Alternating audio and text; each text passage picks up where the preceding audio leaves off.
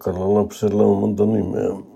Nimitys punainen viiva, red line, on tullut tutuksi Venäjän ja Ukrainan välisen sodan yhteydessä rajana, jota ei pitäisi ylittää. Aivan toinen merkitys tuolla termillä on Ilmari Kianon klassikoromaanissa Punainen viiva. Kianto, alun perin Kalamius, oli korpikirjailija, jonka toinen klassikkoteos on Ryysyrannan Jooseppi.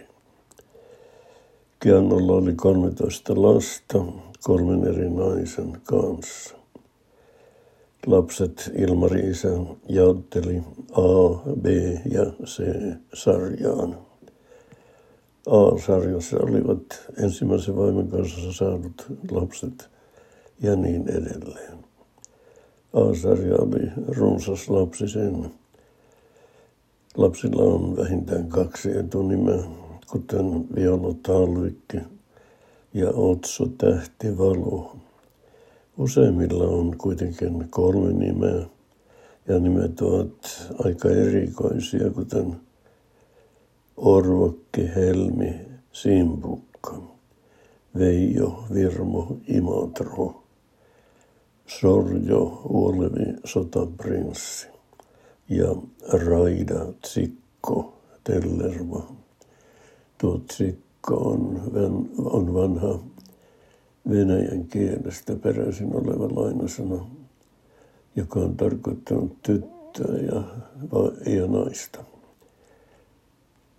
Erään lapsensa nimittämisessä isä ja äiti Kianta ovat panneet parastaan ja tytär on saanut nimen Viena Karma Sirkka Salama Kesä Heinä Saaren Ruusu Pikku Hilkka. Seitsemän etunimen sarja. Kesä Heinä Saaren Ruusu Pikku Hilkka ovat erityisen kauniita. Sanotaan, että rakkailla lapsilla on monta nimeä. Onkohan kianteen kohdalla ollut niin, että juuri tuo Viena, Karmo, Sinikka, Salama ja niin edelleen oli se kaikkein rakkain. Ei välttämättä. Sanonnassa puhutaan lapsista, mutta rakkaita voivat olla muutkin asiat tai olennot, esimerkiksi vaimo. Kun isäni oli jatkosodassa, hän ensimmäisessä kirjaessaan tervehti äitiäni sanomalla häntä eukoksi. Hellittelyn nimi sekin. Mitä kauemmin sota kesti, sitä hellemmäksi. Puhuttelukin kävi. Viimeisessä kirjassa se on jo rakas toini. Äitini oli toini Lovisa. Jos isän puhuttelu olisi ollut kullan muru tai sydänkäpynen tai aarteeni, niin äitini olisi varmaan arvellut isän tulleen hulluksi. Sitten esimerkkejä ranskan kielestä. Vaimon lempinimi voi olla esimerkiksi ma tai mon petit chat kuten lauseessa Mon petit chat, tu es ma vie, pikkukisuni, olet koko elämäni.